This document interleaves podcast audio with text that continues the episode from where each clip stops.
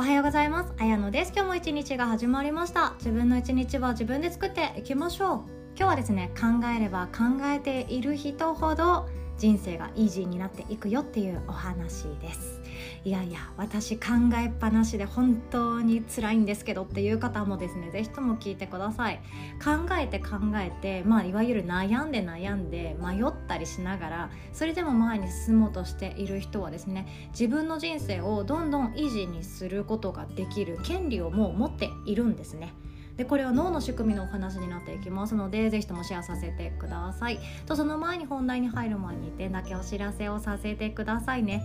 いよいよ今月末となりました。大人のための人間関係の学校特別ワークショップ第1回目となります。6月の回はですね家族だったり、まあ、恋人関係の人だったり友達だったりいろんなまあ近しい人たちとの関係でどうすれば楽にできるか。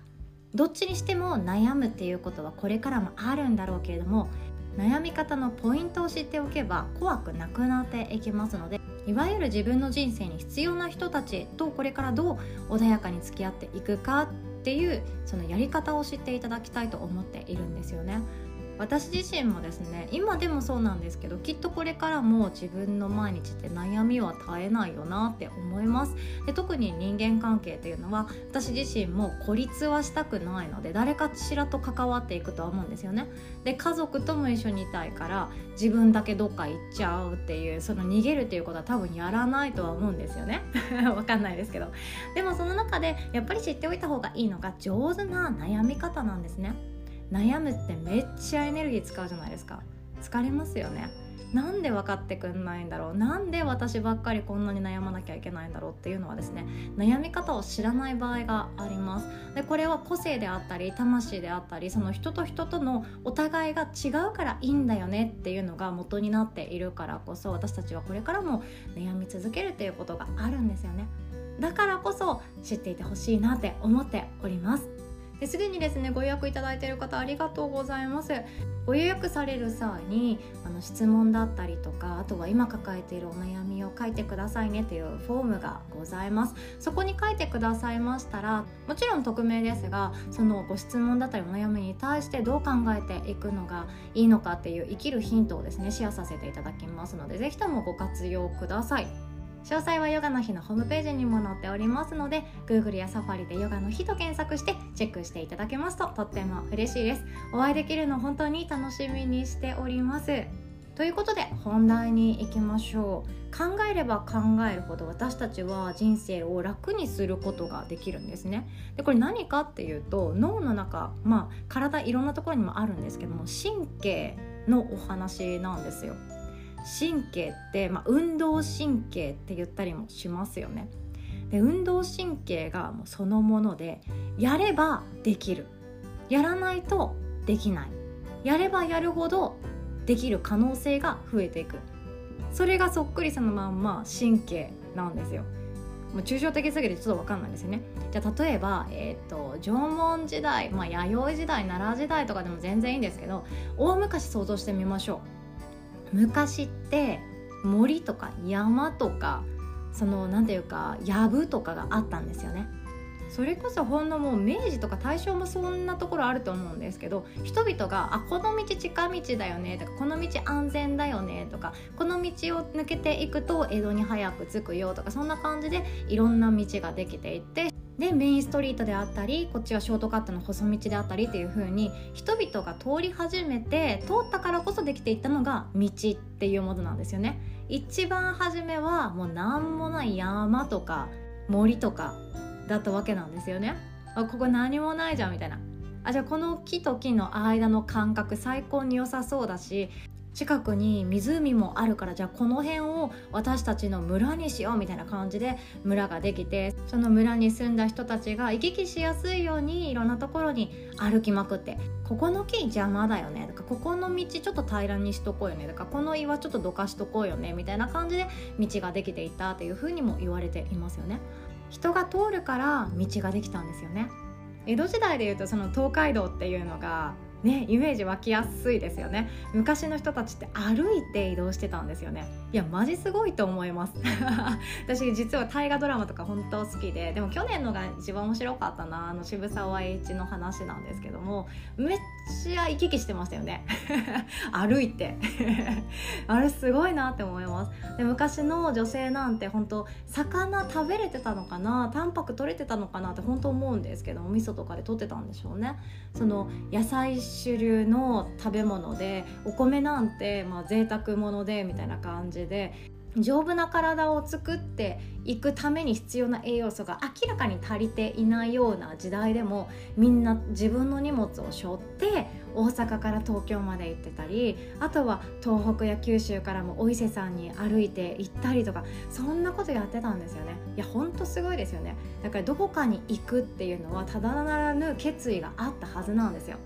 で日本人が何でしたっけ、えっと、ちょっとこれ聞いた話でソース忘れちゃったんですけれども世界で一番旅が好きな人類は実は日本人みたいな感じで言われてたりもしますよね。確かそうだったはず。江戸とかもうちょい前からみんなお伊勢さんに行ったりとか高野山に行ったりとかっていう具合になっています。でこれちょっと余談なんですけども私の家の前にある道がある。この道めちゃくちゃ私最近興奮したことがあって私の家の前細道なんですよ。普通の細道車が通れるくらいの道なんですけど右の Y 字の右側に行くとずっと歩き続けると3日後ぐらいに高野山に着くそうです。で左の道をずっと歩いて、まあ、2日3日かけて歩き続けると奈良の大和に着くそうなんですね。いや私もこれ大興奮して日本史好きなので日本史好きとしてはめちゃくちゃロマンあふれたんですよね。もう目を閉じてちょっと妄想しました。いやこれ道端のおばあちゃんと喋ってたんですよ。近所のおばあちゃんと喋っててこっち行ったら高野山でなこっち行ったら大和に着くでみたいな感じで言われてえマジっすか？みたいな。すごいですよね。でもこれも大昔の人たちがそこに用があったから道を舗装したりここは危ないよねって言いながら木を切ったりとかでここはめちゃくちゃ人がきっとこれからも通り続けるだろうからお店たくさん置いとこうよね休憩所設けようよねっていう具合に道っていうのができていったんですよね。でこれちょっと話が全然それちゃったんですけどもこれって人間の神経と一緒なんですよ。使わないと通んないんです道が。運動神経私実は悪い方です。実はじゃないか知ってくださってる方多いと思うんですけど運動神経悪くって短距離走と反復横跳びしかできないんですね。球技全般無理でドッジボールも避ける専門です。こんな具合の人がなんと体を使う仕事をしていてもうこれは半分以上自分のための仕事だとは思っているんですが自分のやりたいことっていうのはやり続けなきゃ意味がないっていうことなんですね。例えば野球選手になりたいって思ってる人がいたら野球の練習しないと野球上達しないですよね。でこれ分かりますよね。だって野球上達したいのにサッカーの練習してたらもうきっとだけれども多分野球選手になることないだろうなって想像できますよね。で私だったらヨガの先生やりたかったんですよ。なんとなくだけどなんか幸せそうだな とかなんか悩み方のプロだなって思っていたのでヨガの先生やりたいなって思ってヨガの先生っていうのが自分の頭の片隅にあったんですよね。でも実際ヨガやってみるといや私めっちゃ下手くそじゃんみたいな。不向きだなって思ったり体硬いなって思ったり後屈きついなって思ったりしかも体力がないからすぐへたこたれるなみたいな感じで自分のことをいやもう私ヨガの先生向いてないんだろうなってずっと思っていることってあるんですよね。でもこれってまだそこまで本気出していないからできないことなんですよ。やっていないからできないんですね。やっていないからじゃあできない。まあこのままでいいやって思ったらそのままの一生がやってくるっていうのはそういうことなんですよ。神経って体の中もそうなっていて使わないと使えなくなります。例えば足の指。動かない人めっちゃ多いです。私もですねこれヨガを始めてトレーニングして足の指が開いたり閉じたりチョキができたりで足の指でいろんなものをつかむことができたり足の裏でマットを掴むというかフィットさせていくっていうことがやっとできるようになったんですよね。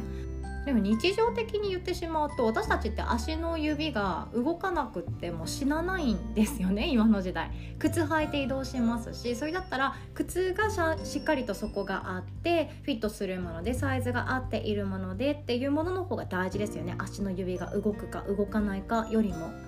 でもこれって何かというと大昔は足の指は動いていたそうです。それは足の指っていうものが非常に重要な役割だったからなんですよね。昔の人って靴なかったですよね。靴ができてからもわらじとかですよね。だから自分の足の指でしっかりとフィットさせないと、まあ、危ない岩場とかでこけてしまうんですよね。でそして長距離歩いているから足の指がしっかりと開いてグリップができた方がしっかり歩けて体力も温存できるよね。っていうことで足の裏ってしっかりと使えていたそうなんですよね。でも今っていい靴が出てますよね。で女性だったらいい靴その歩きやすい靴よりも見た目で選びません？私結構見た目で選んできました。可愛いよねみたいな。このヒールの部分が可愛いよねとかこの足首にキラッとしたのがついてるのがめっちゃ可愛いよねとかそんな感じで見た目で選んでしまっているんですよね。でも女性の靴ってあの残念ながらですね歩きやすい靴とはかけ離れていてそれが、まあ、女性特有の悩み生理痛が重たいとかそういうことにもつながってしまうんですよね冷え性とか。それは足首がポイントだったりするんですよ、まあ、これはちょっとまたレッスンの中でやりましょう。でもそんな具合で足の指って別に使わなくても可愛い靴履けますし足の指が動かないような靴ばかりを履いている人からしたら足の指っていうものはもう別になくてもいいよね。使えなくてもいいよね。一本一本動かなくてもいいよね。っていう具合に神経がそこにいかなくなっちゃうんですよね。だからどんどん足の指って別にあの全体的に動いたらいいよね。くらいな具合の立ち位置になっちゃうんですよ。これが神経なんですね。使っていないと使えなくなっちゃう。で今度悩み方です。考える癖がついてる人って考えるプロになっていくことができるんですよ。でもしかもそれも専門的なプロですね。例えば家事育児これで考え続けてる人はですねその道のプロになることが多いです。寝かしつけ赤ちゃんの寝かしつけのプロになった清水先生だったかな。寝かしつけ専門の本を出されてる方で私もえ娘がちっちゃかった時にもう何度も何度も救われたんですよね。その寝かしつけ夜通し一気に寝てくれる赤ちゃんにするために日中何をしたらいいかっていうことをもう専門的に書かれてる方がいるんですけどこの方自身はどこに神経を尖らせてどんなことを考えまくっていたかっていうと寝ても覚めてもその赤ちゃんが夜通し一気に眠ってってくれるようになるにはどうしたらいいんだろう。寝かしつけを楽にするにはどうしたらいいんだろうとかおっぱいあげなくても眠ってくれるようにするにはどうしたらいいんだろうって具合にそのことをずっとずっと考えていたんですよね。だからその寝かしつけの分野については神経が通っている。もう考えるプロになっているっていうことなんですよ。でその方はもう今やですね講演活動されていたり本執筆されていたりその寝かしつけの専門家として活動されていらっしゃるすごい方なんですよ。でも元はこの悩みどうにかしたいっていう考え始めるっていうのがスタートラインだったんですね。考えれば考えるほど自分の人生が切り開かれていく典型例だなって私はよく思ったりもします。で私だったら何を考えてきたかって言ったら人間関係ですよね。で人間関係で悩んでる自分ももう面倒くさいやつだなって思うしでも人間関係で悩めば悩むほど自分がなんだか敵を作ってしまっていて自分自身が被害者妄想が行き過ぎていないかそんな自分にまた自己嫌悪でもどうにか自分の人生楽にしたいって思って考えまくっている最中なんですよね。だからその分野においては私は神経いきまくっています。ちょっと変な言い方になりますけどもう考えまくっているので考えるっていうことは一つの自分の日課でもあり楽しみでもあり生きがいにもなっているんですよね。でもこれって考えた人だけが分かること。考えた人だけがプロになっていくことなんですよね。きっと私の音声を聞いてくださっている方は悩みっていうものにどちらかというと身近な方が多いと思います。またすぐ悩んじゃってるなとか誰かの言った一言が気になっちゃうなであったり自分の毎日本当にこれでいいのかなってちょっと悶々としてる方もいらっしゃるかもしれないですよね。でもそれはですね考えれば考えるほど神経と同じで通っていきます。考えないと通らない。考えないと使えなくなる。ってことなんですね。でそしてやるって決めたらですねまあ道が一通りできるまで歩いてみるっていうのが大切です。昔の人だってそうだったと思いません？歩こうと思ってこの道道になればいいのにと思って歩き始めたとしても、まあ、雑草が多かったり崖がいきなり出てきたり知らない民族の人たちが横から追いかけてきたりって怖い思いをしたりとかそんなこともあったかもしれないですよね。ただ通れば通るほど私たちの道っていうのは歩きやすくなっていくし通れば通るほど後ろに誰かが歩いてくれる場合もあります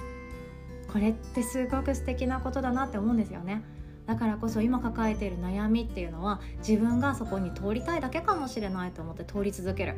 歩き続ける。勇気を持って歩いてみる。そしてこのあと同じような悩みの道を歩く人のために自分が何かしら道を整備してあげる。そんな風にしていくと自分のやっていることとか生きていることにちょっとだけ意味が見出せていくんじゃないかなと思っております。今日はこんなお話でございました。ちょっとですねプレミアムパートナーチックなお話をさせていただきました。最後までお聴きくださりいつも本当にありがとうございます。そしてですね近々無料のワークショップがありますのでちょっとだけお知らせさせてくださいね。7月9日土曜日の夜7時30分からは本当のあなたが見つかる33の質問っていうワークシートの読み合わせの回となっております。でこちらはですね私があなた自身が本当に自分らしく生きられるように応援したいな見つけてほしいなもっと楽に生きてほしいなっていう思いを込めて33個の質問をご用意させていただきました。それをですねあなた自身でお手持ちの紙とペンで直感で潜在意識で書いていてほしいなって思っているんですね。特別な夜にしたいと思っておりますのでご参加お待ちしております。ということで今日もお互い素敵な一日を作っていきましょう。おしまい。